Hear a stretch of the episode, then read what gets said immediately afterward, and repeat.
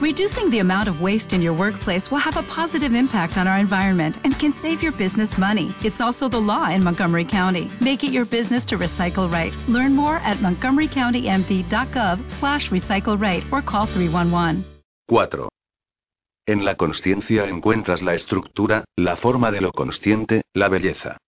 Que Ropanille, traducciones de la bata, las historias. Beatriz escuchó por los altavoces al director del equipo de lanzamiento durante la cuenta atrás del último minuto. Sus temblorosos dedos golpetearon contra las hebillas de metal mientras se colocaba el cinturón de seguridad. Intentó pensar en las bandas del arnés que la rodeaban como los brazos de Mac, e intentó imaginar que la sujetaban como lo hizo Ben la noche que hundieron el viejo basón. No funcionó. Nada podía borrar la visión de su equipo, masacrados como sebetos en un corral. Por un error, pensó. Todos murieron porque ese hijo puta cometió un error. Sabía que el capitán tenía miedo, había podido olerlo en él antes de que diera la última orden en el estudio.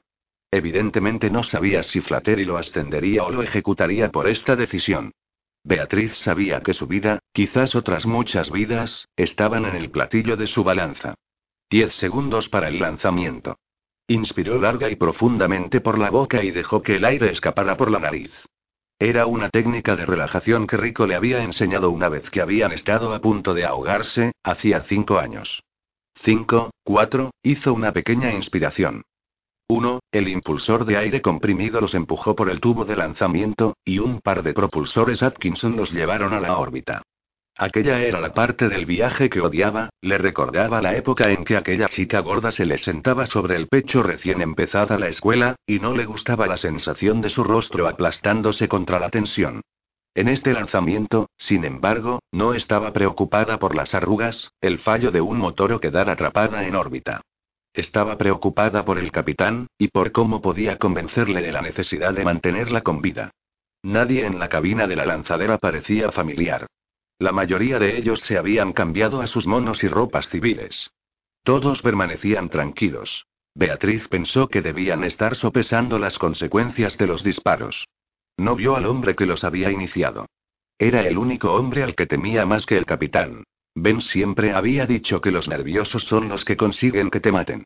¿Cómo puede tener tanta razón y estar tan lejos de mí? Se frotó el cansado rostro y palmeó sus mejillas para mantener a raya la histeria. Necesitaba información, y mucha. Mac, pensó. Él me ayudará, estoy segura. Durante un instante su miedo lo incluyó. Después de todo, era un miembro de la tripulación original, como Flattery. Habían trabajado juntos mucho antes de despertar de la hibernación sobre Pandora. Y sí, y sí. Sacudió sus miedos. Si su imaginación tenía que desbocarse, mejor que lo hiciera con Mac como aliado antes que como enemigo. Mac no era en absoluto como Flattery, eso lo sabía. Incluso Mac se había estremecido ante la noticia cuando Flattery convirtió a Alisa Marsh en un núcleo mental orgánico. Nunca creí que necesitáramos algo así, le dijo en privado. Ahora, con la investigación sobre el Barek, estoy más convencido que nunca de que los Ma no fueron más que otra frustración inherente, un aguijón para empujarnos aún más lejos de la humanidad. Según los informes, los informes de Flattery, Marge había sido hallada in extremis tras un accidente en el Barek. Él le explicó cómo los clones eran propiedades, a menudo meros almacenes vivos para piezas de repuesto, y cómo Alisa Marsh había sido preparada para este momento desde su infancia. Ahora Beatriz se daba cuenta de lo oportuno que había sido todo para Flattery, de la mala suerte que había sido todo para Marsh y sus estudios con Nano Macintosh sobre el Barek. ¿Qué hará Mac? Él también necesitaría información. ¿Cómo? ¿Cuántos hombres formaban el escuadrón? ¿Qué tipos de armas poseían? ¿Tenían un plan, o era simplemente una reacción a las muertes en la superficie? No podía recordar cuánta gente trabajaba en la estación orbital. ¿Dos mil? ¿Tres? ¿Y cuánta seguridad había? No mucha, recordó. Solo un puñado para ocuparse de las peleas y los pequeños robos entre los trabajadores. Había contado 32 en el grupo del capitán cuando abordaron la lanzadera, y todos iban fuertemente armados. Ocho de ellos fueron asignados a su equipo, y gruñeron para sí mismos ante el doble trabajo. Todos exhibían muchas de las antiguas mutaciones desfiguradoras. El equipo que cargaron a bordo era en su mayor parte armas, pero algunos de ellos sabían lo suficiente sobre Olovisión como para traer lo indispensable que iban a necesitar para emitir el siguiente noticiario. Un par de técnicos fueron asignados a la supervisión del MO. Beatriz había conseguido dominar ya lo peor de sus temblores. Firmemente sujeta a su sillón, casi se dio un respiro. No, se advirtió, mantente alerta. Muerta no podré ayudar a nadie.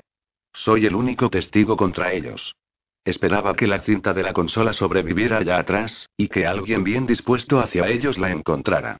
Pero, aunque la difunda, ¿quién podrá hacer algo? Se preguntó. ¿Flattery? Beatriz gruñó una seca risa para sí misma, luego sintió la mano del capitán sobre su hombro. Era firme, no dolorosa.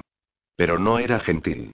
Le recordó la mano de su padre la noche que murió, y que se relajó también cuando sus motores se cortaron. Este hombre tenía la misma edad que su hermano menor, pero en sus oscuros ojos había algo que hacía pensar en el infinito. No vio mucha sabiduría en él. Sé lo que está pensando, dijo el hombre.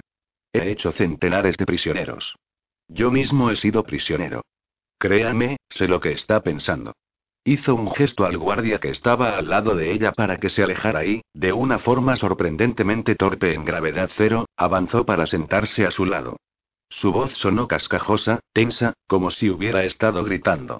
Siguió hablando, mientras sus hombres se alejaban fuera de escucha, mirando furtivamente hacia ellos y conversando en voz baja. Los dos estamos en una mala situación, usted y yo.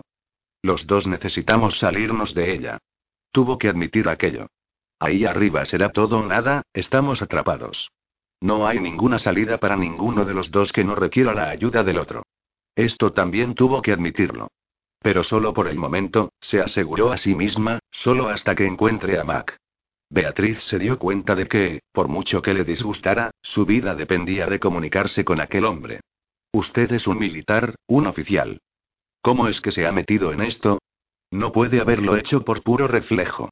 Esto es un plan, y nosotros, yo simplemente encajo en el cómo, Dios mío, es usted receptiva. Las palabras brotaron en un torrente, los ojos del capitán brillaban con intensidad. Nosotros solo podemos vencer, Flattery está acabado. Tenemos la nave profunda y el orbitador, y suficientes provisiones para años. Controlamos sus corrientes y su clima. Tenemos el precioso núcleo mental orgánico de Flattery. Mierda, nosotros mismos podemos conectarlo a la nave y volar lejos de aquí, ella no oyó el resto. Su mente se enfocó en lo que él había dicho al principio. Suficientes provisiones para años. Si mata a todo el mundo a bordo del orbitador. Tendrá que aceptarlo, estaba diciendo el capitán. Ahí abajo está a merced de la chusma, y no se atreverá a destruir todo aquello por lo que ha estado trabajando aquí arriba. Y cualquiera que le gane ahí abajo tendrá que tratar conmigo. Va a hacerlo realmente, pensó Beatriz. Va a matar a todo el mundo a bordo. Él tomó su mano, y ella la retiró violentamente, con una revulsión que no pudo ocultar. Nosotros, dijo él, quiero decir que tendrán que tratar con nosotros. Usted y yo. Creerán cualquier cosa que usted les diga, al menos por un tiempo. Se inclinó más cerca, susurró. No querrá usted cometer otro error, hacer que muera más gente. Ella se propulsó fuera de su sillón, sin preocuparse de dónde la lanzaría su impulso en una cabina sin gravedad. Nadie la persiguió. El primer asidero al que se agarró la detuvo junto a un par de hombres de seguridad, más jóvenes que el joven capitán, que estaban revisando las bases de la triangulación de una holocámara. Tienen realmente intención de emitir, pensó. Miró hacia atrás al capitán. Se había vuelto de espaldas a ella y estaba dando instrucciones a varios hombres. El tono de su voz, su brusquedad y sus gestos le dijeron que estaba hablando en serio. Tenía razón, podía hacerlo sin ella. Tenía razón, si le ayudaba podría salvar a otros. Pero no podía decidirse a hablarle, a ponerse de su lado de ningún modo. Suspiró, e interrumpió a los dos nuevos cámaras. No dijo, con esta disposición la unidad alfa solo consigue 15 grados de panorámica. Está bien si se quiere cubrir un lanzamiento, pero estaremos en un interior, en un espacio pequeño, mientras daba instrucciones a los dos jóvenes aficionados vio que Brod la estaba observando. Le guiñó un ojo una vez, y ella consiguió reprimir el estremecimiento que recorrió su espina dorsal. Querrán ver este núcleo mental orgánico mientras es transportado, y querrán saber algo acerca de sus antecedentes. Empecemos grabando algo de esto. Pasó las dos horas del vuelo dando instrucciones a sus cámaras, dos hombres y una mujer, a ninguno de los cuales reconoció de la masacre en el estudio en la base de lanzamiento. Beatriz prefería su compañía, aunque siguieran las órdenes del capitán. Ya fuera por accidente o de una forma deliberada, no se tropezó con ninguno de aquel escuadrón durante su vuelo. El núcleo mental orgánico era un cerebro vivo, encerrado en un intrincado contenedor de plasma cristal previsto ya para todas las conexiones posteriores. Un complejo conector uniría el cerebro con el sistema de control a bordo de la nave profunda. Lo que no esperaba fue lo que más la horrorizó. Son mantenidos por cuerpos humanos. Varios años antes había hecho un reportaje sobre algo semejante. Los científicos habían conectado un cerebro de un cuerpo aplastado a un cuerpo sano que había sufrido daños craneales irreparables. Cada uno mantenía al otro vivo, aunque no había habido ninguna forma de comunicarse con el cerebro sano. Por aquel entonces estaba simplemente atrapado ahí dentro, amputado de toda sensación, vivo y soñando. Inspiró profundamente y dejó que la periodista que había en ella se hiciera cargo del asunto. El TechMed encargado tenía un cierto número de tics faciales activos, y cada una de sus preguntas parecía acelerarlos. No averiguó nada acerca del principio que no hubiera averiguado ya a través de sus investigaciones o de Nano Macintosh. Como sabe usted muy bien, fue a causa de un fallo en el MO que fuimos a parar a Pandora. Tengo entendido que los MO eran tradicionalmente tomados de niños con defectos de nacimiento fatales. Este no es de un humano adulto. ¿En qué diferirá su actuación? Hay dos aspectos, señaló el TEC. En primer lugar, esta persona se estaba muriendo en el momento de la conversión, en consecuencia, debería estar agradecida por esta extensión de su vida en un papel útil, incluso noble. En segundo lugar, esta persona sobrevivió a la hibernación más larga conocida por la humanidad y despertó a la vida en Pandora. Sabe que si los humanos deben sobrevivir, tendrá que ser en otro lugar. Puede hallar consuelo en ser el instrumento de esta supervivencia. ¿Sabe ella algo de esto? El técnico pareció perplejo. Mucho de esto estaba incluido ya en su primer entrenamiento. El resto lo extrapolamos de las pruebas. ¿Cómo era ella como persona? ¿Qué quiere decir?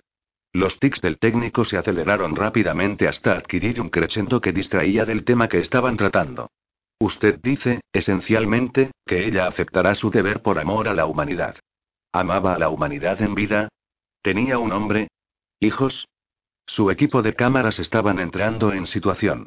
No habían podido traer un monitor a aquel pequeño espacio, y ahora lo lamentaba. Sería una buena grabación, después de todo.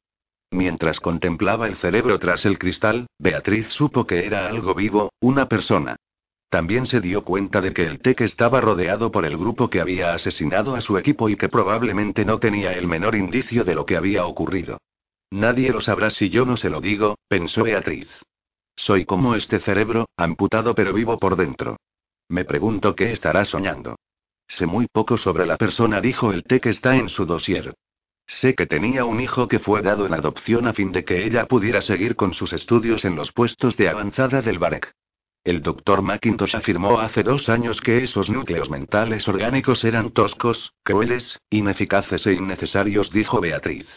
¿Tiene usted algún comentario al respecto? El té carraspeó. Respeto al Dr. McIntosh. Él, junto con el director y Mo, es uno de los últimos supervivientes del vuelo original de la antigua Earthling, nave, si lo prefiere. Sí, es cierto que hubo fallos, y esto requirió algunas compensaciones, pero todo eso ya ha sido superado. Para algunos de nuestros espectadores, su término compensación puede parecer un tanto frío. La compensación a la que se refiere fue la primera creación conocida de una inteligencia artificial, una que resultó ser más lista que sus creadores, una que muchos creen que es la personalidad de nave, una que la mayoría de pandoranos siguen reverenciando como un dios. ¿Por qué siguió su departamento el fracasado camino de los no, cerebros vivos extirpados de sus cuerpos, antes que proseguir con la inteligencia artificial? Recibimos instrucciones de seguir este camino. Se les ordenó seguir este camino, corrigió ella porque... ¿Por qué se siente más cómodo el director con el fracaso que con el éxito que salvó su vida, y la de ella? Beatriz señaló al Mo, cableado dentro de su caja, sordo, ciego y torpe al lado de su cálido y muerto anfitrión. Ya basta. La voz del capitán a sus espaldas congeló su espina dorsal e hizo que sus manos empezaran a temblar. Quedó aturdida y en silencio de nuevo mientras el Tech y su equipo contemplaban la cubierta a sus pies. Hablaré con usted en la cabina. Lo siguió fuera a los armarios de almacenamiento de la lanzadera y a la tenuemente iluminada cabina de pasajeros. Tenía que detenerla, dijo el capitán. Es lo que se espera de mí, no importa cuál sea mi opinión. Pronto no habrá más necesidad de fingir. Prepárese para el amarraje. Habrá material e instrucciones para las siguientes noticias cuando lleguemos. Tres hombres de seguridad del orbitador aguardaban en la bodega de amarre cuando se abrió la escotilla de la lanzadera. Estaban preparados para la prensa, para las cámaras de Olovisión, pero no estaban preparados para el capitán Bro. El capitán permaneció dentro de la escotilla, con Beatriz a su lado. Tres hombres ahí fuera le dijo a ella con voz suave. Sus ojos la miraban con el mismo brillo loco que la otra vez. Ella intentó no mirar su rostro. Elija uno para usted. Uno para, divertirse.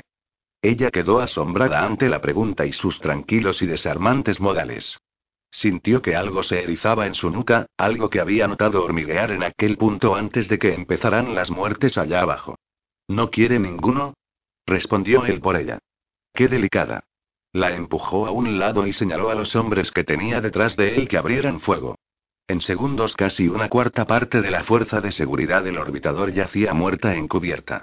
Libraos de ellos por la cámara estanca, les dijo a sus hombres. Si matáis a alguien en una habitación, matad a todos en la habitación. No quiero ver ningún cuerpo. Beatriz anunciará que se ha producido una revuelta de bordo del orbitador y de la nave profunda. Hemos sido enviados a sofocarla. ¿Por qué me hace esto? Siseó Beatriz. ¿Por qué me dice que tengo elección cuando no tengo ninguna?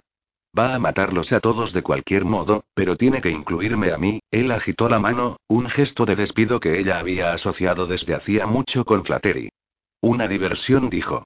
Parte del juego, pero vea, esto la hace más fuerte. A mí me divierte, y a usted la fortalece. Para mí es una tortura, dijo ella. No quiero hacerme más fuerte. No quiero que la gente muera. Todo el mundo muere, dijo él, al tiempo que hacía un gesto a sus hombres para que subieran a bordo del orbitador. La lástima es cuando mueren sin beneficio para nadie. Cualquiera que se convierte en el amo de una ciudad acostumbrada a la libertad y no la destruye puede esperar ser destruido por ella. Maquiavelo, el príncipe, el color preferido de Aragna Nevira el verde, lo encontraba pacífico. Cabalgaba el hidroala privado de Flattery por encima de las olas teñidas de verde y dejaba que el blando sillón de mando aliviara la tensión de su espalda y de sus hombros. El verde era el color del Barek recién nacido, y decenas de miles de kilómetros cuadrados de él se extendían a su alrededor hasta donde los ojos podían ver. Algunos días soleados Nevi desamarraba un hidroala solo para derivar encima de un lecho de Barek, gozando del aroma del agua salada y el yodo, la calma de todo aquel verde. No le gustaba el rojo, le recordaba el trabajo, y siempre parecía tan furioso. El interior del hidroala de Flattery estaba decorado en rojo, tapizado en rojo. La taza de café que Zens le tendía también era roja. ¿Qué hay de especial en esa mujer, Tatosh? Preguntó Zens, a punto de la risita. ¿El director se ha encaprichado de ella? Nevi ignoró la pregunta, en parte porque no estaba escuchando, en parte porque no le importaba. Iba a dar su primer sorbo de café del día cuando la luz de aviso del NATCOM parpadeó. Casi no se dio cuenta de ello porque la luz, como todo lo demás, era roja. Un estridente tono de advertencia sonó casi al mismo tiempo en la consola y se sobresaltó, derramando el café caliente sobre su mono. Dudó que hubiera podido pasar por alto aquel tono y aunque estuviera comatoso.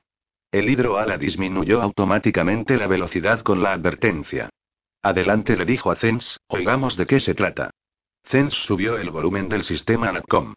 Nevi no podía soportar el charloteo de la radio mientras intentaba relajarse, así que había hecho que Zens la apagara cuando llegaron a mar abierto. Se están aproximando a una zona de no entrar. Se ha producido una disrupción en el sector 8, los caminos del Barek no son seguros. Codifiquen su destino y en su pantalla aparecerán las rutas alternativas. Estén preparados para recoger supervivientes. Repetimos. Advertencia, alerta roja. Se están, Neville hizo descender el hidroala sobre sus patines y mantuvo los motores al ralentí. Estúpidos. Murmuró. Les advirtieron que la mantuvieran alejada del Barek. ¿Cree que están ahí dentro? Quizá consiguieron pasar antes de que. Zens se interrumpió en seco cuando vio la furia en los ojos de Nevi. Consiga un diagrama, ordenó Nevi. Quiero echar un vistazo a esta disrupción. Tecleó un código privado de comunicación con el cuartel general de Flattery. Las aguas alrededor del hidroala ya habían empezado a picarse un poco, y en la distancia, hacia la orilla, Nevi pudo ver partes de un largo tren subbamboleándose en la superficie. ¿Sí? Era una voz femenina, seca. Aquí Nevi, póngame con el director. La pantalla en la que había estado trabajando Zens mostró su diagrama. A Nevi le recordó el mapa meteorológico de un huracán. Todo lo de fuera giraba hacia el centro. Pero esto era Barek, no nubes, y estaba ocurriendo bajo el mar, casi a la vista de donde estaban. No le hizo ninguna gracia el retraso de la oficina de Flattery. La voz de la mujer volvió tan seca como antes. El director está ocupado, señor Nevi, estamos en alerta máxima aquí. Alguien hizo volar una de las oficinas exteriores, un destacamento de seguridad ha atacado la central de energía de Kalaloch, y hay algún problema con el Bareque en el sector 8, yo estoy en el sector 8 en este momento dijo Nevi, con la voz tan tranquila como pudo si no puede hablar conmigo, póngame en línea directa con el control de corrientes. El control de corrientes lleva incomunicado desde hace aproximadamente una hora dijo la mujer. Estamos intentando descubrir el significado de, mantendré abierta esta secuencia, cortó Nevi. Póngame en contacto con él inmediatamente. La única respuesta al otro lado fue el cierre del circuito. Nevi se pellizcó el puente de la nariz por un momento, frenando uno de sus dolores de cabeza. No hubiera debido gritarle, dijo Zens. ¿Qué quiso decir con eso de que un destacamento de seguridad ha atacado la central de energía de Kalaloch? Nosotros defendemos la central de energía de Kalaloch. Necesitamos localizar dónde está Galli, y necesitamos poner nuestras manos sobre ella rápido, interrumpió Nevi. Es nuestro chip de seguridad, no importa lo que ocurra. Tabaleó sobre su pantalla del NATCOM con un bien manicurado dedo y siguió el camino en espiral que iba del borde al centro. Supongo que está ahí dentro en alguna parte, murmuró, casi para sí mismo, y todo lo que hay ahí se encamina hacia el centro. No hay tiempo de traer aparatos. Tendremos que perseguirla hasta ahí abajo o interceptarla. ¿Quiere decir, seguirla ahí dentro? preguntó Zens. ¿Qué hay del ataque a la central de energía? Algo está pasando, y mis hombres, sus hombres no parecen estar muy seguros acerca de sus lealtades, dijo Nevi. Pueden arreglar esto entre ellos. Pero puedo dejarle aquí y pedir por radio que vengan a recogerle, si lo prefiere. El enorme rostro de Zens palideció, luego enrojeció. No soy un cobarde, dijo, hinchando el pecho.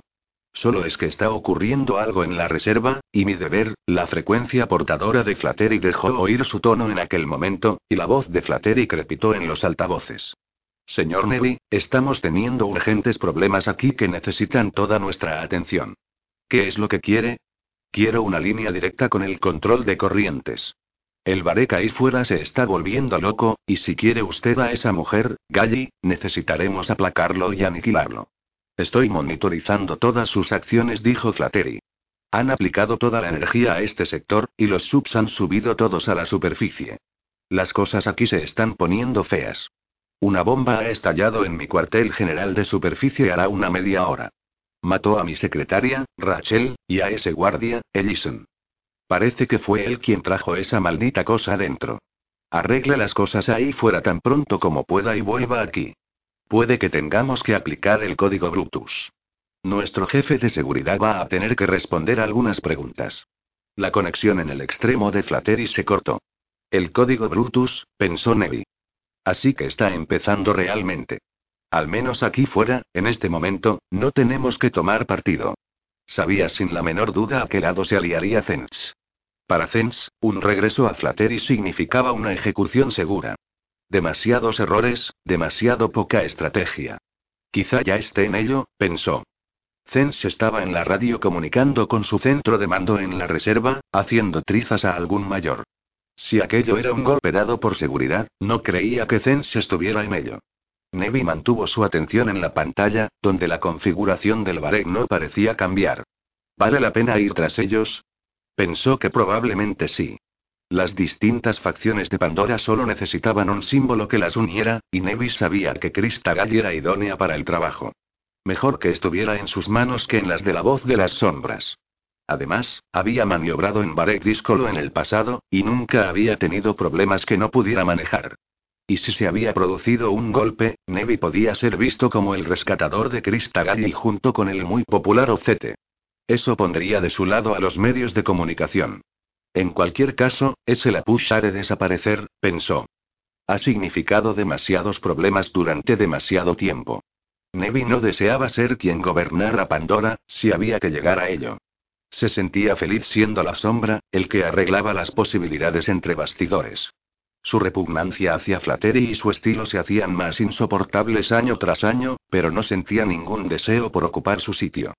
El código Brutus, pensó. Un intento de golpe de estado desde dentro.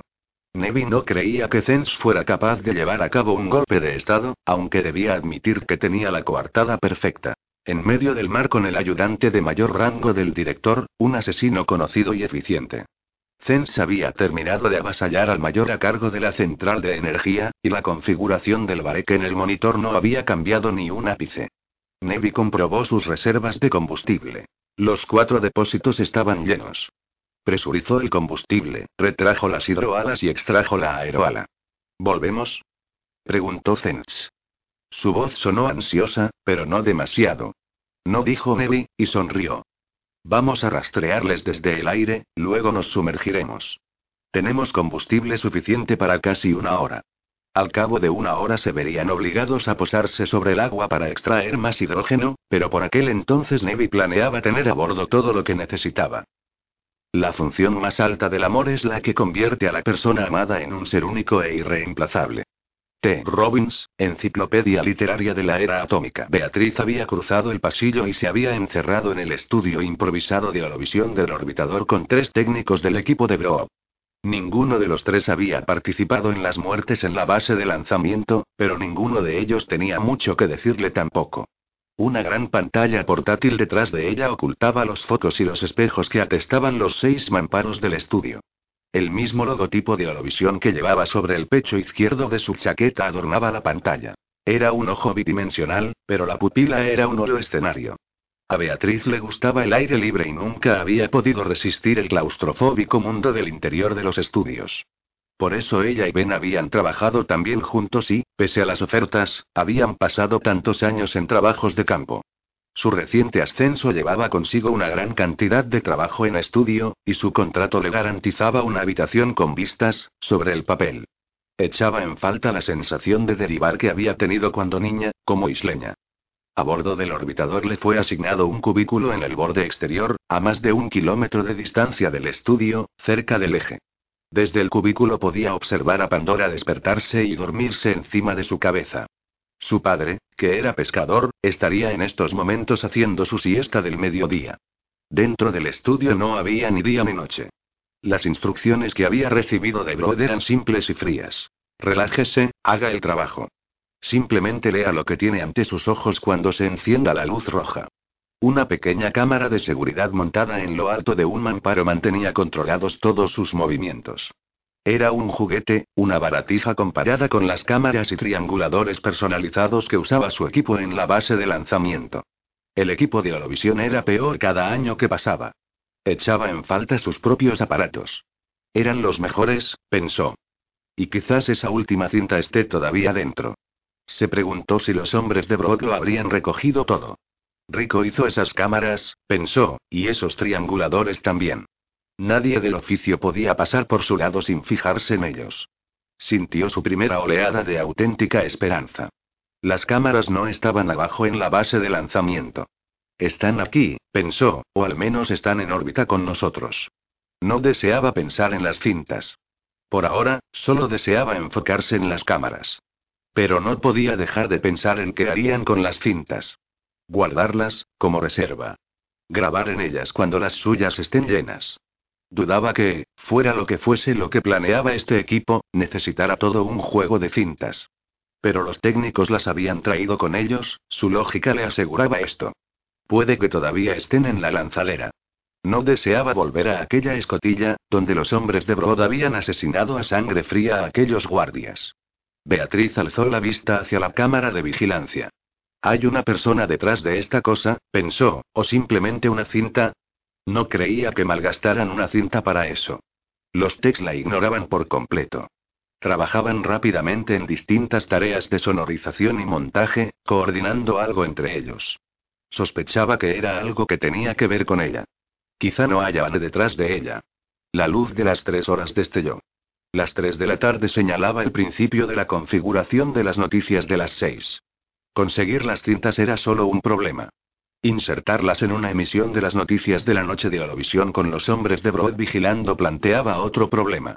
Sabía quién podía ayudarla con el segundo problema, y era la persona a la que más deseaba ver. Mac podría enviar un mensaje a la superficie, ajustado a la frecuencia correcta y codificado digitalmente. Lo sabía, porque lo había hecho una vez para ella a petición de Ben. Me lo estaba enseñando, se dio cuenta. Ben debió pensar que podía llegar a ocurrir algo así. La mayor parte de los pandoranos estaban demasiado hambrientos para luchar, sabía muy bien esto. Miles habían dormido ya en agujeros cavados en el talud, bajo plásticos desgarrados, tan vulnerables a los demonios como al clima. De su familia había aprendido que luchar era solo uno de los muchos caminos. Recordó algo que le había dicho su abuelo, algo que ella le había dicho a Nano Macintosh la última vez. Educar, agitar, organizar. Flattery había organizado el mundo. Ahora Beatriz deseaba utilizar esta organización contra él. La comunicación podía conseguirlo. La gente tenía sus cuerpos. La coordinación de todos estos cuerpos sería la llave a su libertad. ¿Cómo conseguirlo y salirse de ello? Quizá no pudiera salirse de ello. ¿Qué tipo de mensaje enviaría entonces? Puede salvar a Ben, y también a Rico, pensó, aunque en alguna parte dentro de ella estaban empezando ya a desaparecer. Intentó hacer que su impresionada y exhaustamente pensara en todo lo que había ocurrido en las últimas 24 horas, en todo lo que faltaba por hacer. Tengo que conseguir ver a Mac, pensó. Es decir, si Brod no lo ha, no lo ha y no se permitió completar el pensamiento. Se concentró en lo que tenía que hacer. Este pequeño estudio a bordo del orbitador había sido su proyecto desde un principio, su excusa para permanecer cerca de las estrellas. Era un poco más grande que el de la base de lanzamiento. Flattery lo había hecho instalar para asegurarse de que el proyecto Nave Profunda recibía la mejor documentación, la mejor publicidad, toda la atención del mundo. Ahora sabía cuál había sido su finalidad principal desde un principio. Una diversión, algo para mantener a la gente mirando al cielo mientras Flattery les robaba las botas.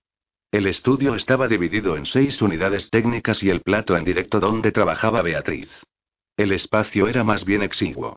Seis pantallas de montaje y un par de relojes muy grandes los mantenían en contacto con el mundo.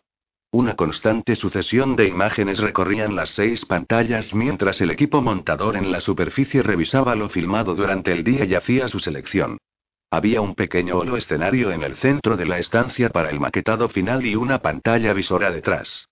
Tanto los relojes como el gruñir de su estómago le decían cosas que no quería saber. Tres horas para salir por antena, dijo. Su consola indicaba que le estaba hablando a un micrófono desconectado. Alzó la voz. Vamos retrasados cinco horas. Ninguna respuesta. Los técnicos trabajaban como si ella fuera un mueble más. Enviaban sus propias cintas a su propia superficie para revisión y montaje. Beatriz pasó su cinta del núcleo mental orgánico en una de las pantallas y reprimió un estremecimiento. Aquello era una persona, un cerebro vivo y pensante que era mantenido con vida conectándolo a un cuerpo anfitrión comatoso. Se preguntó qué era lo que había causado el coma. Estaba segura de que ella sabía quién. Necesito hablar con el doctor McIntosh, dijo. Esta no era la primera vez que lo decía, y la respuesta era siempre la misma. Silencio. Había recibido este tratamiento de silencio de los textos de que habían amarrado en el orbitador. De las ocasionales miradas en su dirección supuso que eran órdenes de Broad antes que decisión propia. Al contrario que sus equivalentes de antaño, este no sería capaz de hablar, utilizando conexiones neuroeléctricas. Cuando llegara el momento podría comunicarse con la neuromusculatura de la nave, sentir todo lo que transpiraba a bordo. Esto, razonaba Flattery, mantendría al Mo cuerdo allá donde los Mo originales habían fallado. Resultaba claro para Beatriz que Flattery no deseaba enfrentarse el tipo de conciencia artificial que había llevado a la humanidad a Pandora. Estaban aquellos que creían que Nave existía todavía, y que regresaría. Los tanques sí que habían traído a Flattery, Mac y Alisa Marsh eran una prueba para Beatriz de que Nave podía estar muy viva, fuera Dios o no. Si puedo conseguir que uno de estos techs empiece a hablar, esto sería una cuña contra Broad, pensó. Y puede ser un camino hacia Mac.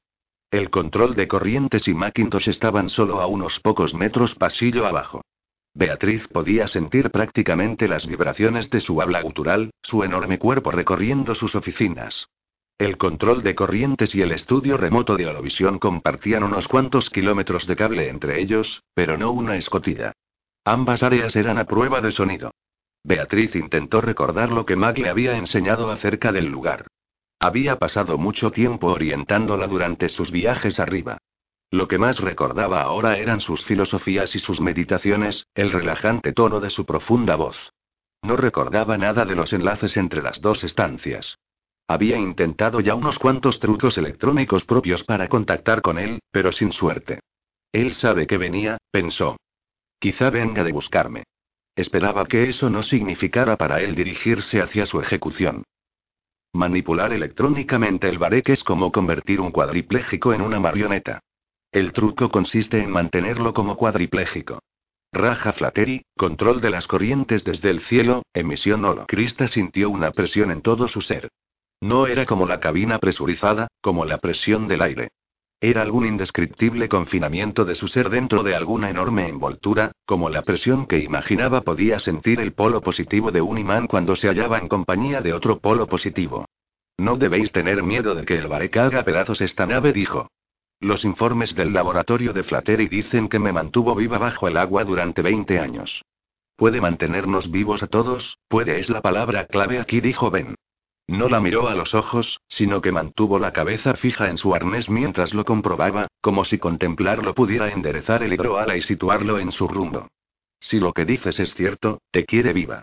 El resto de nosotros somos estiércol. El Barek no es así, dijo ella. Ya has escuchado a Rico. Es, lo supe antes de que la gente de Flattery lo hiciera regresionar, ¿recuerdas? Me mantuvo viva, y por todo lo que se mantuvo a otros vivos de la misma piedra. Mucha gente pasa mucho tiempo aquí abajo, murmuró él. Nadie ha visto nada como lo que te ocurrió a ti. ¿Por qué solo a mí? Cuando la mirada de Ben no se cruzó con la de Krista, sintió que en sus antebrazos se le ponía carne de gallina. Todo lo que sabía sobre su amabilidad, su sacrificio hacia los demás, se heló dentro de ella con la frialdad de aquella mirada. Me he preguntado eso, dijo Ben. Otros también se lo han preguntado. Por eso Flattery nunca me dejó ir al mar, dijo ella. Dijo que era para protegerme, pero creo que solo sospechaba que yo podía ser algún tipo de espía abátano, un disparador de algún tipo. Quizá fui criada por una planta, pero puedo leer bastante bien a la gente, déjame, tocar el barek. Entonces se calmará, sé que lo hará. Ni lo sueñes. Si Flattery tiene razón, si Operaciones tiene razón, su química es diferente ahora. Podría matarte. No quiero que nada te mate. No quiero que nada mate a nadie, dijo ella, pero el Barek está confuso. No hace más que debatirse, nadie le dice nada, con estas palabras el hidroala giró sobre sí mismo y se puso boca abajo. Ben quedó colgando de un asidero, con el rostro apretado contra el mamparo de plasmacero. Krista intentó hablar, boca abajo y contra la presión de su arnés. Abata necesita nuestra ayuda, dijo, y nosotros necesitamos a Abata. Tienes que ayudarme a hacer esto, ven. Hubo aquel extraño y aturdidor snap en el aire, el mismo snap que había inmovilizado por unos momentos a la multitud en el muelle. Era como la descarga de un gran condensador. Krista notó que el hidroala giraba lentamente, tiraba más tensamente de su arnés, luego se enderezaba. Observó a Ben retirar las manos de sus oídos y sentarse en la cubierta, sacudiendo la cabeza. El dañado hidroala gimió y crujió a su alrededor como unos dientes mecánicos, pero el puño del Barek había desaparecido. Krista vio el parpaleo del intercom, luego oyó la tensa voz de Rico. Ben, mira al Barek. Solo una de las luces de estribor sondeaba todavía la oscuridad, de modo que la vista que tenían Krista y Ben desde el plas de la cocina era gris y negra, fría, como un sueño. No se habían atrevido a activar la luciferasa del Barek, hubiera hecho el rastreo demasiado fácil. Un fino chorro de agua de mar pulverizada los mojó a los dos mientras contemplaban la relajada danza del Barek profundo. Era el mismo Barek que, unos momentos antes, se estremecía con una tensión tan fuerte que parecía como si fuera a arrancarse por sí mismo de sus raíces. Krista sintió un alivio que era más que tan solo la calma después de la tormenta. Era una liberación, como la excitación que había sentido al principio de su viaje cuando se deslizó hacia el cielo, conectando su conciencia a la hidrobolsa. No puedo ver muy bien, dijo Ben. Mira el tamaño de esas lianas. Algunas de ellas tienen media docena de metros de grosor, y ni siquiera podemos ver el fondo todavía. Eso debería decirte algo, indicó ella. Debería darte una idea de lo que es realmente el Barek. ¿Qué quieres decir? Tú mismo lo dijiste. Algunos de estos tallos son casi tan gruesos como ancho es este hidroala. Para el Barek tiene que ser algo así como manejar un huevo de garzota con unas pinzas para evitar aplastarnos. Quizás sí admitió Ben estamos subiendo hacia la superficie, y el Barek parece flotar libre. Será mejor que veamos qué tipo de daños hemos sufrido antes de que cambie de opinión. Las luces disminuyeron en la cocina, volvieron a brillar, disminuyeron de nuevo. Elvira no puede poner en marcha los motores, dijo Ben. Eso va a poner muchas cosas difíciles, incluida nuestra producción de oxígeno. Las grandes masas de Barek flotaban soñolientas al otro lado de su casco, mientras trozos de frondas y sedimentos arrancados por el debatir se iban posando a su alrededor. ¿Lo ves? Dijo ella, el Barek no tiene intención de hacernos ningún daño. Si me dejaras, todos nos vamos a quedar aquí. Dijo Ben. El Barek simplemente se ha parado. Quizá ya ha conseguido lo que deseaba, tal vez no éramos nosotros. No sirve de nada buscar más problemas. Hizo un gesto con la cabeza hacia el fino chorro que ya los había empapado a los dos y estaba encharcando de agua la cubierta de la cocina. Tenemos que ocuparnos de unos cuantos detalles. Pongámonos manos a la obra. Krista tiró de su arnés. No puedo hacer mucho hasta que me quites esto. ¿Algún daño ahí atrás? Preguntó Rico por el intercom. Creo que se ha reventado una tubería de refrigeración, dijo Ben. No es grave ahora que nos dirigimos a la superficie. ¿Qué tenéis vosotros? No es terminal, pero hemos recibido daños. Elvira dice superficie, de modo que a la superficie vamos. ¿Estáis bien los dos? Estamos un poco mojados, dijo él, pateando el charco que se estaba formando en cubierta. Los dos se echaron a reír ante aquello, algo que ella no hacía a menudo, algo que había descubierto junto a él antes. Ben abrió un panel en el mamparo al lado de ella y metió la mano. El agua aplastaba su cabello contra su cráneo. Krista sentía el suyo pegado también, pero cuando se vio a sí misma reflejada en el plas, con la risa flotando aún en su rostro, le gustó lo que vio. Su mata de mojado pelo blanco enmarcaba el destello verde de sus ojos. Vio que su arnés se había retorcido, lo cual explicaba por qué, ahora que las cosas se habían apaciguado, su pecho derecho le dolía de aquel modo. Se soltó del arnés y se arregló las ropas. Hay una llave de paso aquí dentro, en alguna parte murmuró Ben. Metió la cabeza y se dio un golpe. Lo que dijo fue ininteligible. La mirada de Krista se posó en las holobandas del equipo de campo de las noticias de la noche, que cubrían toda la parte interior del mamparo de la cocina. Fotos de Beatriz, Rico, Ben y media docena de desconocidos barbudos se intercalaban con imágenes en diversos lugares de Ben y Rico, Ben y Beatriz, varias de Ben y Beatriz. Krista no vio a Elvira en ninguna de ellas. Beatriz es hermosa, dijo, alzando la voz para que él pudiera oírla. Mucho. Parecéis felices juntos. Sí respondió él, alzando también la voz para que ella pudiera oírle. Luego oyó una maldición y un golpe, y el fino chorro de agua dejó de brotar. Ben sacó la cabeza del hueco y se secó el rostro con el trozo menos mojado de su camisa. Sus ojos verdes miraron directamente a los de ella. Cuando estábamos juntos, éramos felices, dijo. No se volvió para mirar las imágenes. La mayor parte de las veces estábamos en lados opuestos del mundo. Últimamente ella subió ahí arriba. Su pulgar marcó la dirección general del orbitador sobre sus cabezas. ¿Hubieras deseado otra cosa? No. Suspiró así es como tenía que ser. Tengo cosas que hacer aquí. Cosas que hacer. Pensó Krista. Lo que hubiera deseado que él dijera era. Así es como tenía que ser. Ahora te he conocido a ti, pero no lo dijo. Una extraña sensación la invadió, una especie de mareo y una debilidad en las rodillas, un hormigueo en sus sienes. Como había ocurrido con la hidrobolsa, como sus sueños. Hacía un año Krista había empezado a tener sueños que se habían convertido en realidad. Al principio llegaban solo por la noche. Sabía que no eran sueños, pero no quería llamarlos visiones. Últimamente acudían en cualquier momento, y en el último olvidó respirar. Krista estaba segura de que procedían del Barek, y cada vez eran más intensos. Tenía, sensaciones, que siempre había explicado como soñar los sueños de otro. Era algo que ahora sabía que procedía del Barek. Hoy, ahora, había visto dos cosas.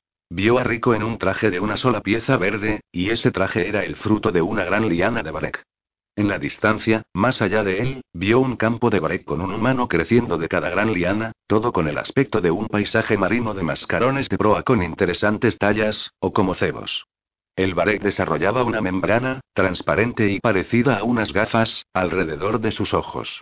Parecía formar parte de ellos, como las uñas en los dedos, pero nunca necesitaba recortarse. Sus pulmones nunca desearían aire, sus delgados huesos pronto olvidarían la tierra firme. La segunda visión la apartó de la primera y le mostró el Barek desde una tremenda altura. Una liana de Barek serpenteaba hacia el cielo y una fría luz, como la luciferasa, tocaba su punta. La liana, el lecho de Barek, el planeta en sí, empezaba a resplandecer. A la luz de abajo observó al Barek estremecerse durante un parpadeo, luego convulsionarse en lo que parecía ser un inmenso y resplandeciente cerebro. Notó una sensación de armoniosa gracia que ahora solo le llegaba en sueños. Las visiones desaparecieron con la misma brusquedad.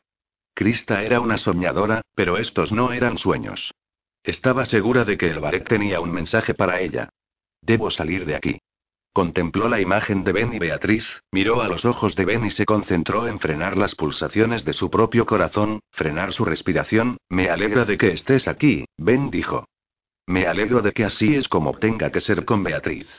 Si todo va bien entre nosotros podemos derribar a Flattery. El Barek sabe esto, quizá Flattery lo sabe también. Dentro del Barek puedo descubrir lo que hay en todo esto. El Barek es vulnerable ahora, del mismo modo que nosotros somos vulnerables. Está aturdido, no muerto. Ayúdame a salir de aquí, yo puedo hacer que todo cambie. No dijo él. No vas a salir a ir fuera. Nos quedaremos todos a bordo del Igroala. Una vez lleguemos a la orilla podremos alcanzar un oráculo, o la playa. No tenemos mucho tiempo, insistió ella. No sé cómo lo sé, pero en este momento yo podría, convertirme en Abata, ser los sentidos, el centro de mando, la conciencia del Barek. Muéstrame el camino hacia afuera. No lo sabes, dijo él. Tu química es diferente, tú misma me lo dijiste. Tal vez eso te mantendrá viva ahí fuera. Quizá te matará apenas salgas. Solo espera unos, no puedo esperar, suplicó ella. Suspiró, se frotó los ojos y siguió. Creo que Flattery ha estado utilizando al Barek para reunir datos. Fui expulsada mientras estaban haciendo esto. Ahora ha descubierto lo que deseaba saber y está preparándose para abandonar el planeta a toda velocidad. Cuando alzó la vista pudo ver que él deseaba creerla. Había sido del mismo modo la última noche, cuando vio que él deseaba besarla. Simplemente lo supo.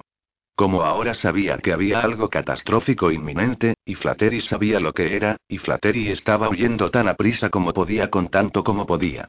Quédate tranquila, dijo Ben. Su voz era más suave, como más suave era todo ahora que las sacudidas habían cesado. Revolvió su mojado pelo. Flattery no va a irse hoy, así que arreglemos primero esto. Dales a Rico y a Elvira la oportunidad de ejercer su magia sobre el Hidroala. Podía decir que estaba intentando convencerse a sí mismo. Tenía miedo. Y ella sabía un poco acerca del miedo. El día que se había visto expulsada del Barek había sido un día muy parecido a este. Aquella vez se había encaminado en la dirección correcta. Era el segundo cuarto de la marea de la tarde, y estaban a menos de una docena de metros de la luz del día. Los expedientes a corto plazo siempre fallan a largo plazo. Nano Macintosh. Beatriz había grabado aquí por primera vez durante las ceremonias que habían dado la bienvenida al traslado del control de corrientes a bordo del orbitador hacía dos años. Había efectuado una visita completa del brazo del misterioso Dr. Macintosh, una visita alucinante que había cambiado su vida y había incluido su primer intento de moverse en una gravedad casi nula. Ahora unos cuantos de los hombres del capitán la mantenían incomunicada mientras el resto hacía lo que los soldados han hecho a todo lo largo de la historia para asegurar una guarnición entre una población desarmada y aislada. Ninguno de ellos movía cómodamente en baja gravedad. Puesto que sus únicos contactos eran con los hombres de Broad, pasar algún mensaje a Mac parecía algo completamente descartable. ¿Y si lo matan también? Se preguntó. Mac era un hombre muy atento, pero que se sumergía a menudo en su trabajo y muchas veces no prestaba atención a la forma en que seguía avanzando el mundo a más de 150 kilómetros a sus pies. Se dio cuenta de pronto de que ese había sido también su propio problema. Ben lo había visto y había intentado ayudarla. Sé que Ben está vivo, pensó. Lo siento. Esperaba que Mac estuviera vivo también. En parte porque era alguien a quien apreciaba genuinamente, y en parte porque estaba segura de que todos sus destinos dependían de él. Brod lo necesita, pensó. Me usará como su chip de intercambio. La escotilla se abrió de golpe y Yuri Brod entró casi flotando. Rebotó en una red de seguridad que estaba puesta allí precisamente para atrapar a los novatos y mantener los daños al mínimo. Brod señaló la bancada de pantallas de montaje mientras se acomodaba en el asiento al lado de ella. Usted piensa que porque mis hombres son guerreros no pueden montar la emisión, dijo. Estaba sin aliento, pero parecía de buen humor. Bien, pues los aprendices tenemos algo que mostrarle. El director nos hizo rodar esto justo antes de que partiéramos para la base de lanzamiento. León sacó la primera copia en su camino a la lanzadera. Ella intentó no mirar las pantallas, que mostraban las escenas que los tres techs de Broad habían rodado de los daños en Calaloch. A medida que cada una se desarrollaba en la pantalla, un texto tentativo de guion aparecía en la consola frente a ella. No había ninguna lucha aparente en ninguna de las cintas. Solo necesitó una ojeada para comprender de qué iba todo aquello. Están intentando que parezca que todo fue el desastre de una hidrobolsa, dijo. No podrán seguir adelante con esto. Alguien de Olovisión tiene que haber estado en el lugar de los hechos, solo los rumores de boca de boca, se detuvo cuando vio su sonrisa de suficiencia. Era una expresión que le recordó de inmediato a Flattery. Brod tenía la misma nariz delgada, las mismas cejas oscuras y alzadas en ángulo, la misma forma de alzar un poco la cabeza para mirar a todo el mundo por encima de su nariz. Aunque estaba enrojecido y un poco sin aliento cuando entró, Brod no parecía tener ahora ninguna prisa. Observaba constantemente los ojos de ella, y esto ponía muy nerviosa a Beatriz. Puede que haya observado cuántos nuevos rostros hay entre los equipos de campo estos días, dijo. Y también muchos rostros nuevos en los estudios. Sonrió, y su sonrisa heló la sangre a Beatriz. ¿Está diciendo que todos los equipos han sido reemplazados? Hay mucha gente buscando trabajo estos días, dijo él, gente dispuesta a hacer lo que sea necesario para conseguir que le sea adjudicado el puesto. Nuestro trabajo es informar de las noticias, decir la verdad, la risa de él la cortó en seco. Su trabajo era informar de las noticias, decir la verdad, dijo.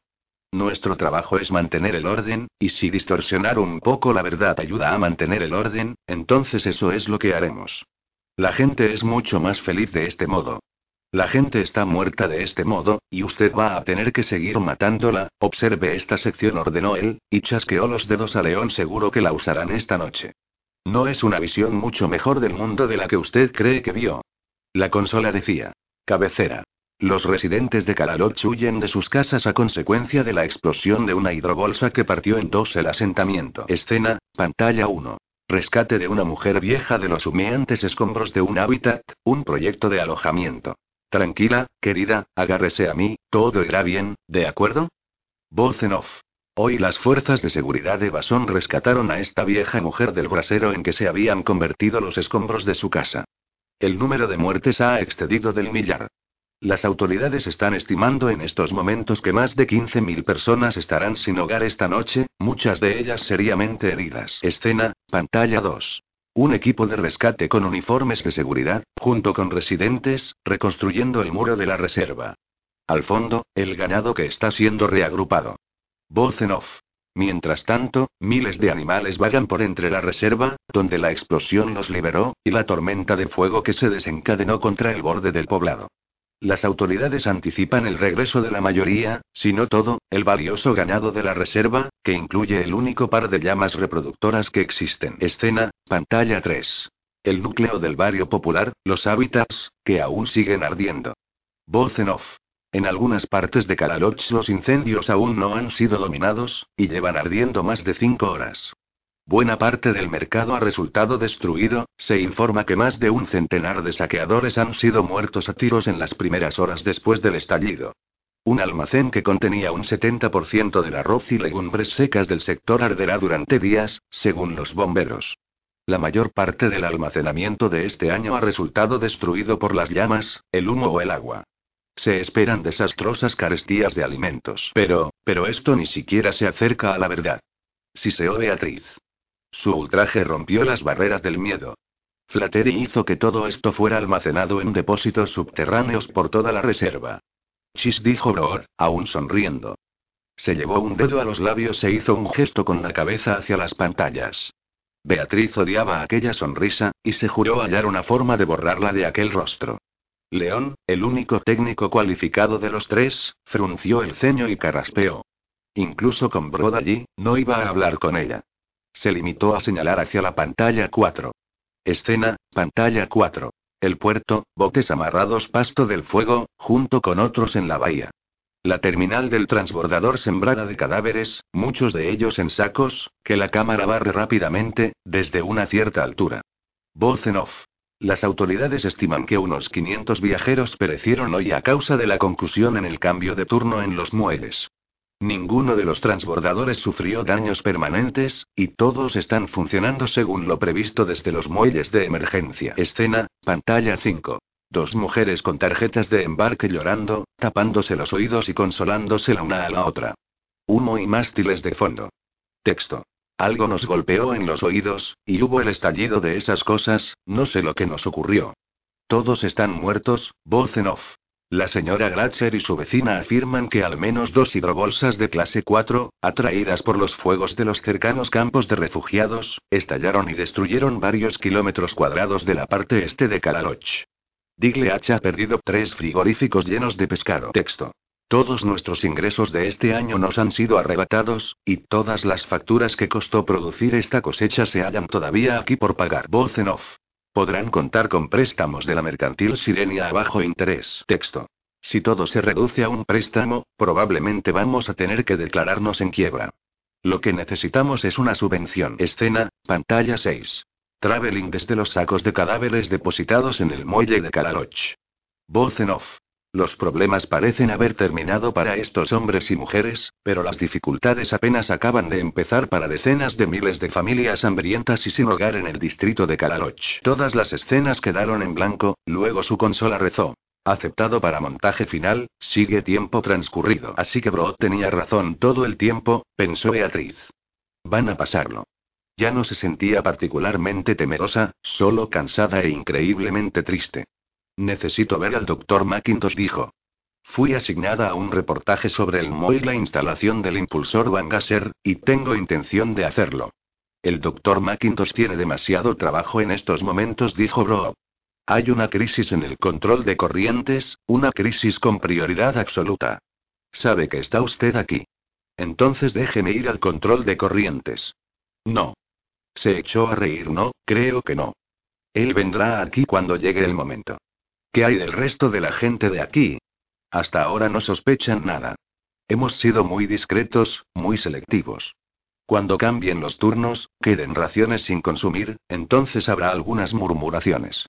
Pasarán horas antes de que llegue eso, y entonces ya habremos terminado. ¿Y entonces qué? Él respondió con una sonrisa y un medio saludo. Comprobaré de nuevo para ver cómo lo está haciendo. Siga adelante con su reportaje sobre el Mo. León, buen trabajo. Ya sabes lo que tienes que hacer. Se marchó con tanta rapidez como había llegado. ¿Qué se supone que tiene que hacer, León? preguntó Beatriz. El hombre no respondió, ni sonrió siquiera. Era delgado y de piel oscura, como Broor, y ella pensó que podían ser familia. León se dirigió a una de las consolas de montaje y se sentó de espaldas a ella. Permaneció inmóvil por un momento, luego dijo: Estamos montando un reportaje sobre Krista Gali. Y uno sobre Benocete. Beatriz sintió que se quedaba helada. ¿Con qué tema? Su voz pareció agarrarse a su garganta, brotó apenas como un susurro. Krista Gali segura a manos de las fuerzas de seguridad de Basón. ¿Y Ben, qué hay de él? León guardó silencio por unos breves instantes. Tecleó algo en su consola, y el mensaje apareció en la pantalla. Reportero de Olovisión muerto en el estallido de una hidrobolsa. Beatriz intentó dominar el temblor de sus manos y de sus labios. Esto es una mentira, dijo. Como el resto, es una mentira. No es así. No es así. Sin volverse, sin mover aparentemente ni un solo músculo, León habló tan suavemente que ella apenas lo oyó. No lo sé. Los dioses no limitan a los hombres. Los hombres limitan a los hombres. T. Robbins, Enciclopedia Literaria de la Era Atómica. Doctor Mano llamó Spu desde detrás de la parrilla maestra, tiene usted razón. Hay otra frecuencia del Barek dentro de ese sector, mire ahí. Nano Macintosh alzó la vista desde debajo de una de las consolas que alimentaban la parrilla maestra. Aunque era un hombre grande, Macintosh siempre había sentido inclinación hacia los problemas en espacios pequeños. De hecho, prefería arrastrarse por túneles de cables y conmutadores que asistir a uno de los acontecimientos llamados recreativos a bordo del orbitador. Retrocedió hasta salir de los conductos de cableado y miró por encima del hombro de Spud para ver lo que éste había encontrado. Esta señal nos llegó cuando liberamos el Barek en el sector 8, dijo. Me ha costado un poco fijarla y amplificarla. Veo que el resto del Barek se está comportando bien, dijo Macintosh. Revisó las lecturas que flanqueaban la imagen del Barek. Ha soltado al menos 20 trenes de carga capturados, si nuestros datos son correctos. Espuda sintió con la cabeza. Lo son. El Barek se limita a flotar libre. De todos modos, la mayor parte de los vehículos están en la superficie, y la perturbación de la tarde en esa zona empezará de un momento a otro. No hay caminos del Barek, no hay forma de guiarles. A menos que establezcamos una parrilla muy pronto, van a tener problemas, y graves. Es un foco muy pequeño, murmuró Macintosh.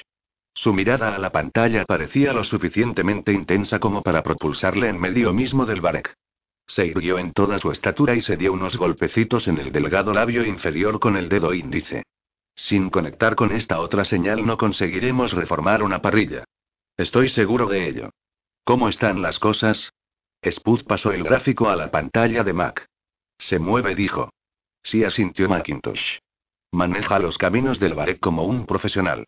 Y es algo que el Barek parece dispuesto a proteger a toda costa, no olvide eso. ¿Qué piensa usted de ello? ¿Injertos sirenios en acción? La señal es demasiado fuerte, dijo Macintosh. Un campo no se registra con nosotros a menos que haya conseguido algún tipo de integridad, lo recorte o no Flattery. Esto es como tener todo un campo de break en un punto no más grande que usted o yo, y que puede moverse. Y que puede moverse. Max se acarició la barbilla, pensativo. Puede persuadir al Barek de que se resista a nuestras señales más fuertes, incluso con la amenaza de ser podado hasta meros tocones. El flujo de datos nos dice que la señal se ha ido haciendo más fuerte a cada hora que pasaba. Flattery estará frenético al respecto, pese a los disturbios delante su escotilla. ¿Qué es lo que nos dice todo esto? Spud frunció el ceño a la pantalla, imitando a Mac, e intentó acariciarse la barbilla en busca de respuestas. ¿Hay alguien manejando los caminos del Barek, actuando como un campo de Barek? Macintosh lanzó un grito exultante, agarró a Spud por los hombros y le dio una sacudida. Los dos giraron hacia arriba contra el mamparo superior. Los ojos del sorprendido ayudante se abrieron casi tanto como su boca. Eso es. Río Macintosh lo que ha estado alterando la parrilla del Barek en el sector 8 es una persona fingiendo ser un campo de Barek. Soltó a Spud y volvió a meter la cabeza en las entrañas electrónicas y neuroelectrónicas de la parrilla maestra. ¿Pero quién? preguntó Spud. Si no puedes adivinarlo, mejor que no lo sepas por el momento.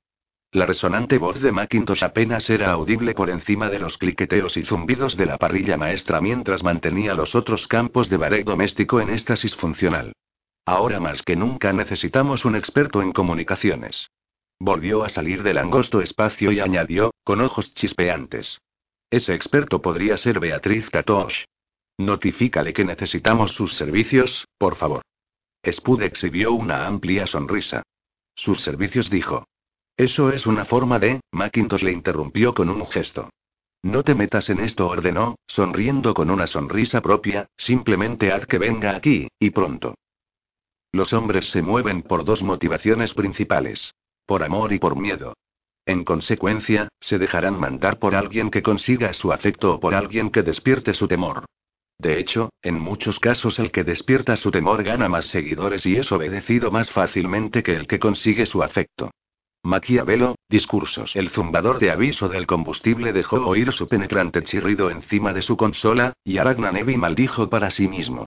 Estaban muy cerca ahora, muy cerca, pero no se atrevía a correr riesgos y entrar en contacto con los depósitos de combustible vacíos.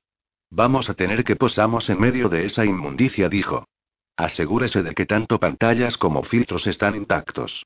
No quiero que el Barek ciegue nuestras tomas. Habían visto varios trenes de carga supervivientes en la superficie, trabajando para limpiar sus tomas.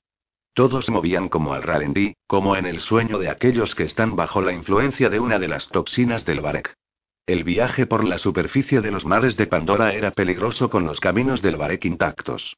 Como grandes venas, los caminos del Barek ayudaban a mantener las aguas limpias de los fragmentos de frondas dañados por las tormentas y otros restos perjudiciales. Zen se gruñó su asentimiento, luego palideció.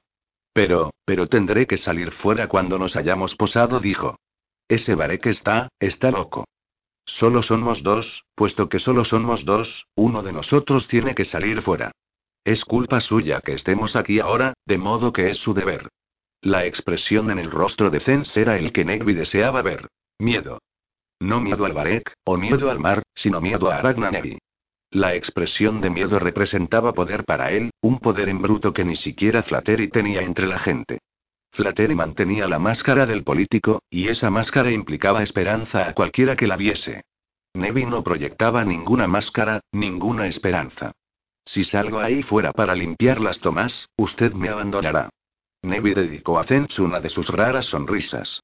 Me complace que sienta usted este respeto hacia mis habilidades, dijo. Pero le prometí un papel muy especial en este drama, y su hora aún no ha llegado. No voy a sacrificarlo aquí para nada. Aunque no sepa nada más sobre mí, sí sabe una cosa. Siempre mato por algo, nunca por nada. Valoro la vida humana, señor Zens, tiene que darse cuenta de ello. La valoro por lo que puedo obtener de ella, por lo que puedo gastar en ella. La palabra valorar implica la existencia de un bien, ¿no cree? El matar por placer se sitúa muy bajo, en mi libro, como una razón válida. Por mucho que me gustara matarle solo para librarme de una cierta irritación, estoy seguro de que alguien, en alguna parte, hará que valga la pena el aguardar a que llegue el precio correcto, el intercambio correcto, el favor correcto. ¿Comprende? Zens miró fijamente al plas de la cabina. Estaba pálido, parecía algo más hinchado que lo habitual, y sus pastosos dedos se arrastraban nerviosamente por el dorso de la otra mano. ¿Sabe usted por qué mato yo? Le preguntó a Nevi. Nevi terminó el último ajuste de altitud e hizo descender el aparato hacia un mar ligeramente picado, en un punto que juzgó relativamente limpio de restos de Barek. Mientras descendían, vio que no había ningún punto limpio. El forcejeo de aquel campo de Barek tenía que haber sido tremendo. Sí, sé por qué mata, dijo Nevi. Como cualquiera de los animales inferiores, usted mata para comer. Es su trabajo, y no ve más allá de eso. Mata siguiendo órdenes, según los planes de alguien diferente, porque no matar significa que usted morirá. Hay una diferencia entre nosotros dos. Yo me considero un escultor, un escultor social. El pueblo es mi piedra, y lo moldeo golpe a golpe en una forma que me conviene. La piedra no deja de crecer, y mi tarea es interminable. Pero tengo tiempo. Con unos rápidos movimientos sobre su teclado, Nevi depositó el hidroala sobre la superficie para absorber agua de mar y convertir el hidrógeno. Las tomas se cegaron en cuestión de segundos. Incluso con Zens ahí fuera para limpiarlas, aquello iba a tomar más tiempo del que Nevi sentía que podían permitirse. Comprobó el indicador del combustible. 15 minutos, pensó, quizá 20 fuera. Mierda. Olvide las tomas, dijo. Hay un campo salvaje justo al noroeste de aquí. Nos posaremos allí para cargar combustible, luego veré lo que puedo averiguar del director. No se preocupe. Abandonarle al Barek sería un mal gasto, y yo nunca he sido malgastador. Las arrugas en el ceño de Zens se aplanaron algo. Alzó su pesada masa de su asiento y se vistió un traje de inmersión. Solo por si acaso dijo, estoy listo. He oído hablar del Barek salvaje. La gente desaparece ahí fuera, y el Barek no necesita razones. Nevi empujó la palanca y el hidroala se elevó. Por mucho que Zens le disgustara, Nevi tenía intención de mantenerlo con vida hasta que llegara el momento en que simplemente ya no resultara útil seguir haciéndolo. Alcanzar el sector azul les llevó solo diez minutos, y durante todo el tiempo se estuvieron encaminando hacia la perturbación de la tarde. Un muro negro se alzaba cruzando el mar hacia ellos, aunque cuando se posaron sobre la laguna de Barek Azul se vieron rodeados por el halo del magnífico sol del atardecer. Nevi accionó las tomas, pero una luz de aviso en su consola le advirtió que todavía seguían cegadas. Intentó retraerlas y volver a desplegarlas, pero siguieron cegadas. Va a tener que salir de todos modos, dijo. Y actuar a prisa. Esa perturbación se está moviendo muy rápido. Zen se gruñó algo, pero se dirigió a popa sin quejarse. Nevi observó en la consola que Zens dejaba la escotilla de popa abierta. Río quedamente para sí mismo. Piensa que así me ahogará si me sumerjo, y hará saltar los controles de vuelo si despego. Nevi sabía varias formas de ocuparse ante tipo de situaciones, la más sencilla ir a popa y cerrar la escotilla. Estuvo tentado de hacerlo, solo para darle un susto a Zens, pero decidió no hacerlo. Habrían recargado combustible en 15 o 20 minutos y, con suerte, podrían alzar el vuelo por delante de la tormenta. Neville hizo una llamada a Flattery por su frecuencia privada, y recibió una respuesta inmediata. Señor Neville dijo Flattery, el tiempo pasa. ¿Ya los tiene? Neville se sorprendió de la claridad de la recepción. De hecho, hacía años que no había experimentado una claridad semejante.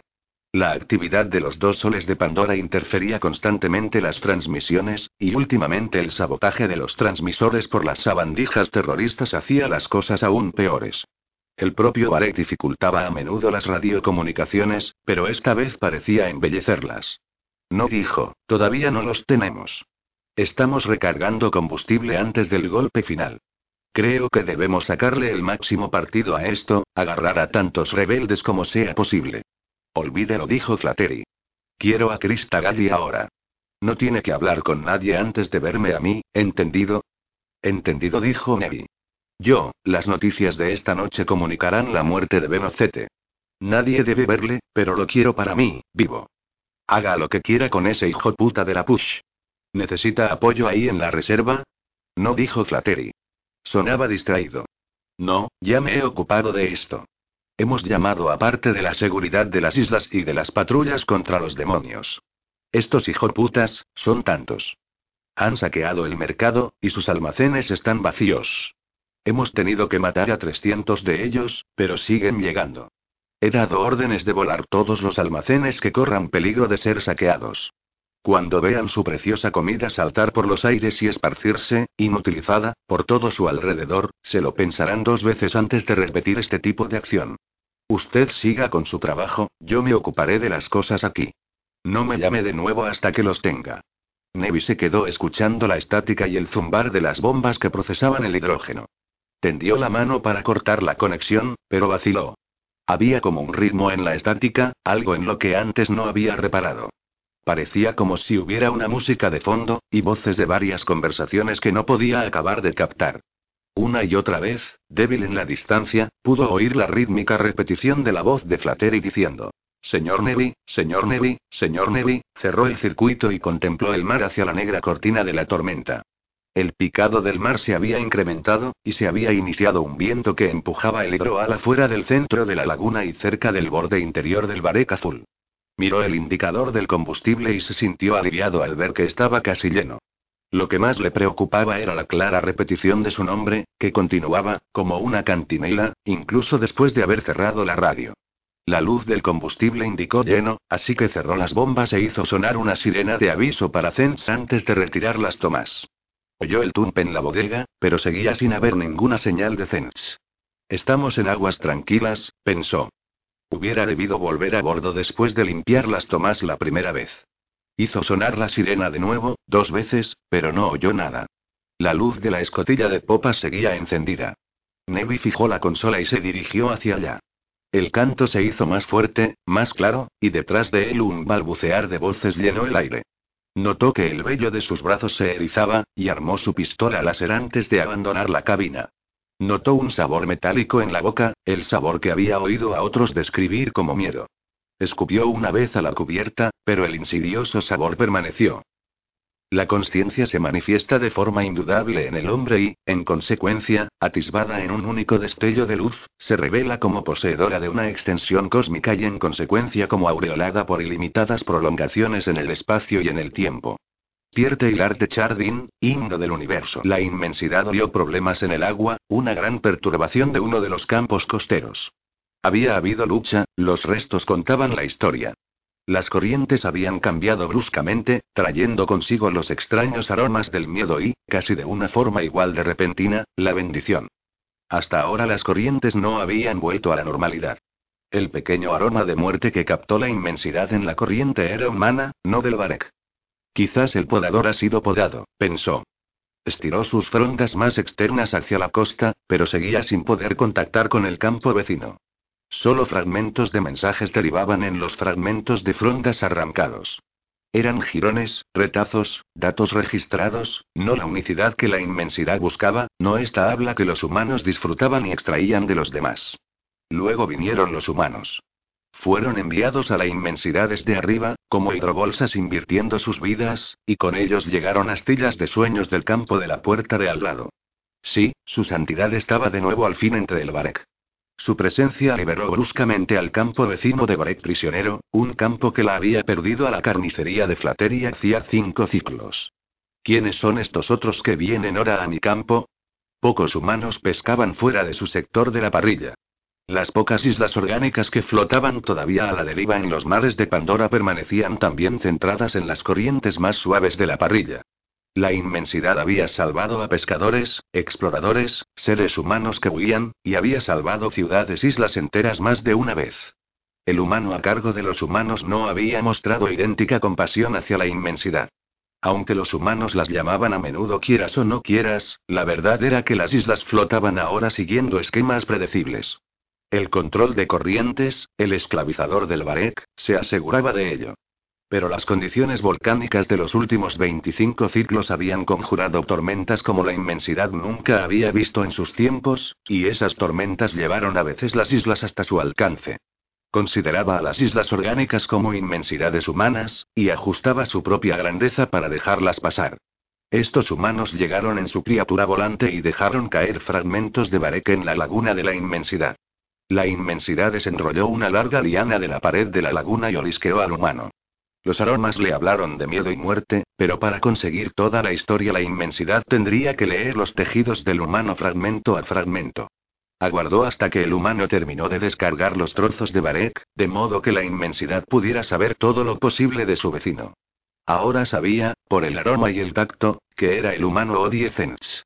Cuando agarró al humano Odiecens por la cintura y tiró de él al interior de las paredes de la laguna, supo que este humano había matado a muchos otros humanos, tantos como una tormenta y quizá más. La inmensidad había pasado la mayor parte de su tiempo despierta intentando comunicarse con otro Barek, mezclarse con otros campos más pequeños. Más Barek era mejor, pensaba. Más cerca era mejor. No conseguía comprender a las criaturas que mataban a su propia especie. Eran realmente individuos enfermos. Si eran despiadados consigo mismos, ciertamente no mostrarían ninguna piedad hacia los demás. La inmensidad llegó a la conclusión de que tenía que responder en consecuencia. Nosotros los isleños comprendemos las corrientes y los flujos. Comprendemos que las condiciones y los tiempos cambian. El cambio, pues, es normal. Warkel, cuadernos de notas. Beatriz sabía que no le interesaba al capitán matar a Mac, sobre todo si existían vínculos con otras fuerzas en la superficie. Pero había dejado de intentar averiguar qué era lo que más le interesaba al capitán Bro. Por lo que podía comprender, el capitán Broad era un hombre que intentaba capitalizar una mala decisión, tomando más malas decisiones para cubrir sus huellas. No duraría mucho a este ritmo, y era el tipo que podía muy bien arrastrarlo todo, y a todos, consigo. Se concentró en el mapa que había llamado a la gran pantalla del estudio. Era un mapa de Pandora, giratorio, y pulsando una tecla mostraba las zonas pobladas, la agricultura, la minería y la pesca. Podía decir con una sola mirada dónde estaban las fábricas, tanto en la superficie como bajo el mar, y dónde vivían las miserables comunidades que las servían, porque el suyo era un auténtico servilismo. Solo hoy, con los asesinatos de su equipo y las advertencias de Ben resonando en sus recuerdos, se dio cuenta de cómo la gente de Pandora, incluida ella misma, se había convertido en una única entidad encadenada. Estaban esclavizados por el hambre, y por la manipulación del hambre, que era una habilidad particular del director. Este se concentraba en la comida, el transporte y la propaganda.